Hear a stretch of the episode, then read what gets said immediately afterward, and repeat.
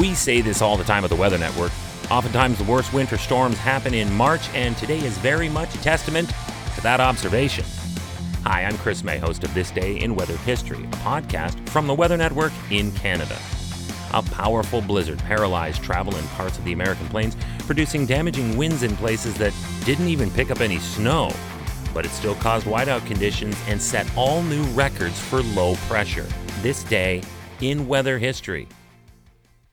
Bombogenesis. Sounds like a lyric from a reggae song, but it is in fact the same thing as what we would on the Atlantic coast refer to as a weather bomb. There's the bomb. It is when an area of low pressure will drop in barometric pressure wicked fast. It must at least meet a criteria where it drops 24 millibars of pressure or more in 24 hours or less. That tells meteorologists and forecasters that this low is dropping pressure unusually fast, and they know that this will result in a stronger lifting mechanism for storm formation. This criteria was met in at least eight locations on March 11th, while also breaking records for how deep it dropped as well. Storms will experience a severe pressure drop that are crushed against or pushed by an area of high pressure, and that produces a gradient that will undoubtedly result in strong winds along the gradient. And this storm did this with gusts that hit 90 miles per hour or 145 kilometers per hour in several spots. Now, we here in Canada do not name winter storms but this is the United States, and they named it Winter Storm Ulmer. And it got its actual start on March 10th when two areas of low pressure rolled their way down the west coast.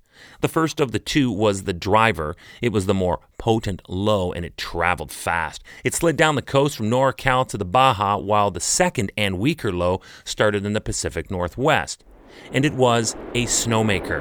The Pacific Northwest was hit first, then the mountains of SoCal, followed by the Four Corners, before setting off like a rocket across the now free and open flat land of the Great Plains states. Remember that this day in weather history can be enjoyed a number of ways. Right now, you're listening to the full version of today's story on your favorite podcast provider. Thank you. But there's also the daily podcast video short. They're shot right here in my recording studio, so you get that perspective. And oftentimes, they will include visuals from that day's event from when it happened in weather history. So after listening to the full story, go check out the podcast video short on television in Canada or online anytime, anywhere at theweathernetwork.com forward slash weather history. All right, let's take a deep breath and break down the events of March 12th and 13th into its many pieces. The Central Plains. Ulmer went crazy when its central pressure plummeted from 994 millibars on the evening of the 12th to 968 by the afternoon of the 13th. Pueblo, Colorado. On the morning of March 13th, this day in weather history, they set an unofficial all time record low pressure according to the National Weather Service. It was said to have been the lowest pressure on record there, dating back almost 70 years. Dodge City, Kansas. Here, it also hit a modern day low pressure record dating back to 1960 by dipping down to 974.7 millibars of barometric pressure. Denver, Colorado. Winter Storm Ulmer set records for both wind and pressure here. According to the National Weather Service, the wind was a total erasing of the previous mark, in this storm, a gust of 80 miles per hour, that's almost 130 kilometers per hour, was measured around noon Mountain Time on the 13th while heavy snow was falling at the same time.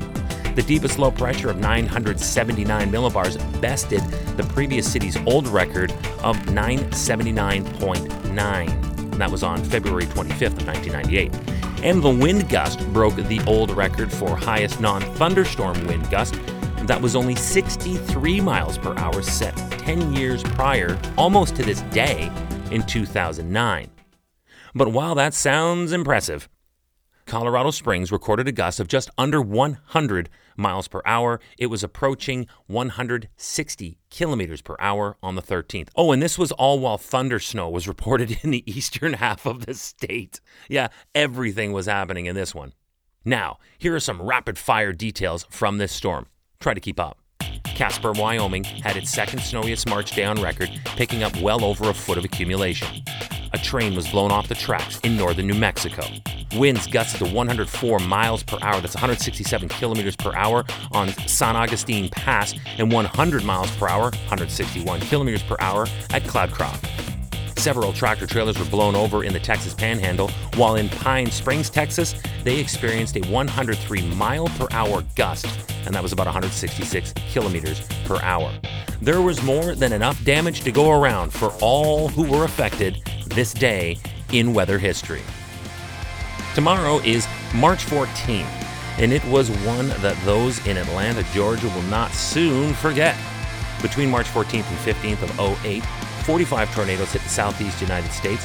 The shocking 24 hour and 7 minute event is commonly referred to today as the 2008 Atlanta tornado outbreak. That's tomorrow, on this day in weather history, with me, your host, Chris May.